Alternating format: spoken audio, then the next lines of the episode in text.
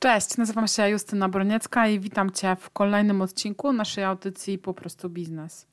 Tym razem będziemy rozmawiać o umowach o dzieło, dlatego że trafia do nas w ostatnim czasie niezwykle dużo pytań, czy ja to mogę na umowie o dzieło, a czy jakie koszty, a czy 50%, a o co właściwie chodzi w tej umowie, a czy ona na pewno nie jest uzusowana, a czy mogę mieć etat i umowę o dzieło jednocześnie.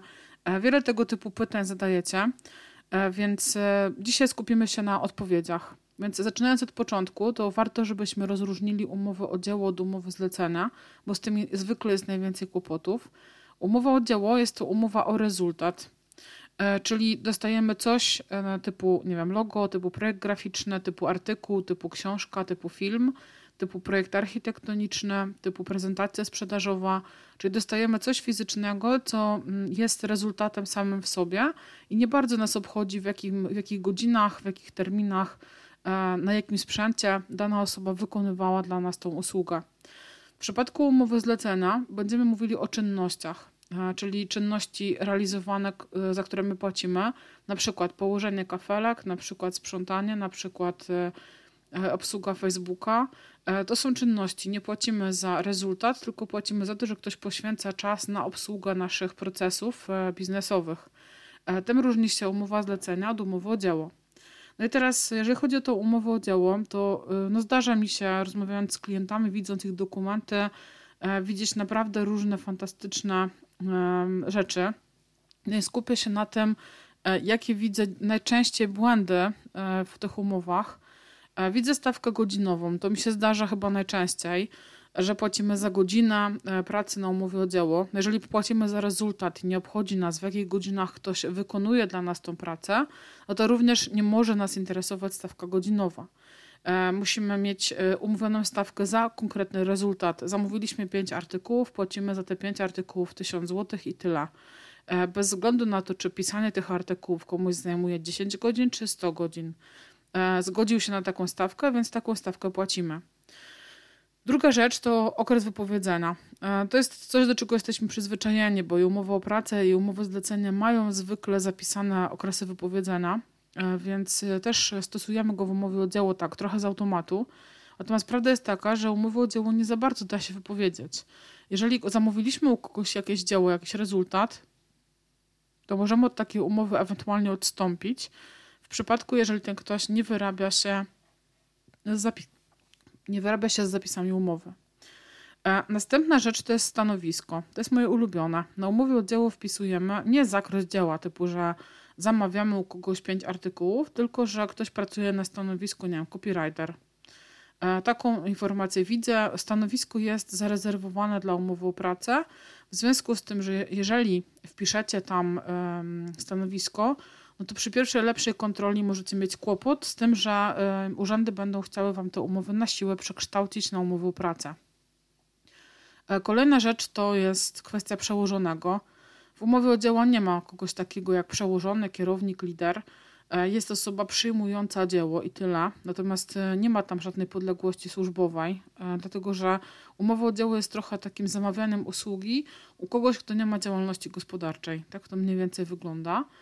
No i y, też bardzo lubię zapisy związane z płatnym zwolnieniem lekarskim czy płatne urlopy.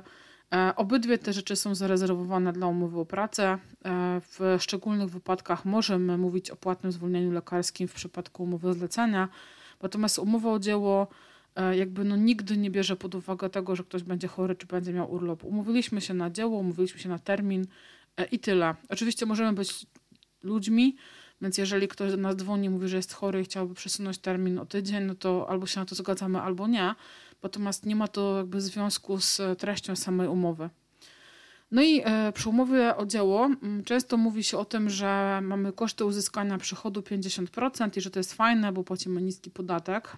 E, to prawda. Możemy zastosować w niektórych przypadkach koszty 50%, e, czyli na przykład ktoś zarabia 1000 zł brutto, E, czyli podatek będziemy odprowadzali od 500 zł. No, od 1 października myślę, że już wszyscy wiemy, że podatek będzie wynosił 17%, a nie 18%, e, więc e, ten podatek będziemy płacili tylko od połowy. Natomiast koszty uzyskania przychodu 50% wolno wykorzystywać tylko wtedy, jeżeli dana osoba jest kimś, kto tworzy, w sensie jakimś artystą w rozumieniu ustawy e, i e, przenosi nam prawa autorskie. To mogą być prawa autorskie do wartości intelektualnych typu artykuły, książki, filmy, ale to też mogą być e, prawa autorskie na przykład do utworzonego modułu systemu komputerowego. Więc tak to może działać, jeżeli chodzi o te koszty.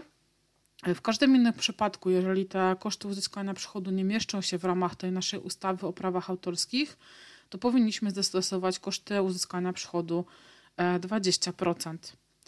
E, no i nie ma co oszukiwać się. E, umów o dzieło nie lubią ani urzędy skarbowe, ani ZUSy. E, ZUS nie lubi dlatego, że ta umowa jest nieozusowana, więc na siłę, jeżeli jest źle spisana, to ZUS na siłę chce ją przekwalifikować na zlecenia po to, żeby miał z czego ściągać składki ZUSowskie. Z drugiej strony Urząd Skarbowy nie lubi tych umów, dlatego że wiele z nich ma koszty uzyskania przychodu 50%. E, no i to by oznaczało, że e, płacimy niższe podatki, to też się urzędnikom e, z urzędów skarbowych nie podoba. Więc jeżeli chodzi o umowę o dzieło, po pierwsze, muszą to być rzeczy, które realnie zamawiamy. Czy to na przykład spółka zamawia od nas, E, czy to są jacyś pracownicy zewnętrzni. Natomiast powinna być umowa i powinien być rachunek do umowy, który potwierdza, że dane dzieło zostało zrealizowane. Co więcej, jak urzędnicy będą na kontroli i będą chcieli to dzieło zobaczyć, e, to powinniśmy je mieć zarchiwizowane, żeby im pokazać, że takie coś rzeczywiście istniało, zamawialiśmy i że jest. E, więc jeżeli chodzi o dokumentację umowy o dzieło, to też warto o to zadbać. Oczywiście tak samo jak w przypadku wszystkich innych wynagrodzeń, e, po zakończonym roku wystawiamy PIT-11 dla osoby, która e, pracowała dla nas na umowie o dzieło. No i to chyba tyle, jeżeli chodzi o samą umowę. E, myślę, że trochę Wam to rozjaśni, co wolno, czego nie wolno w niej robić. Pamiętajcie, że jest to umowa o rezultat, a nie o czynności jak macie kłopot, e, czy to ma być jeden, czy drugi, to warto zastanowić się, za co płacicie. Czy płacicie za to, że ktoś wam poświęca czas, czy płacicie za rezultat, który wam przekazuje i wtedy sprawa będzie jasna, czy to jest e, dzieło, e, czy zlecenia. Tymczasem zapraszam Was na naszą stronę internetową zustoniamus.pl. W zakładce blog znajdziecie dużo ciekawych artykułów, m.in. na temat umowy o dzieło, ale też białe listy podatników, spółek pracowniczych, odpowiedzialności zarządu, i innych, e, które mogą Was zaciekawić. E, tym, tymczasem życzę Wam udanego dnia i do usłyszenia kolejnym razem.